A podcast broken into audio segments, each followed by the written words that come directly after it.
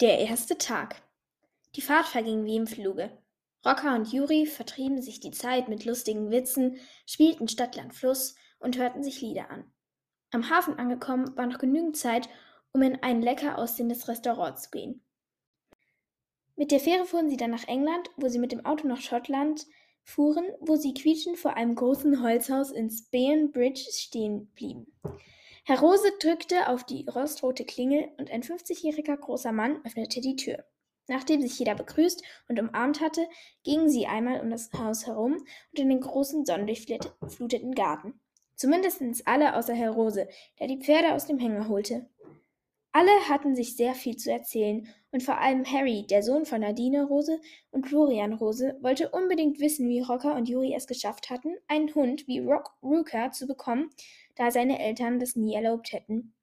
Nun brachten alle ihr Zeug in die Zimmer und sattelten ihre Pferde, um mit ihnen den Sonnenuntergang zu beobachten. Nachdem sie dann zu Hause zu Abend gegessen hatten, fiel Rocker todmüde ins Bett.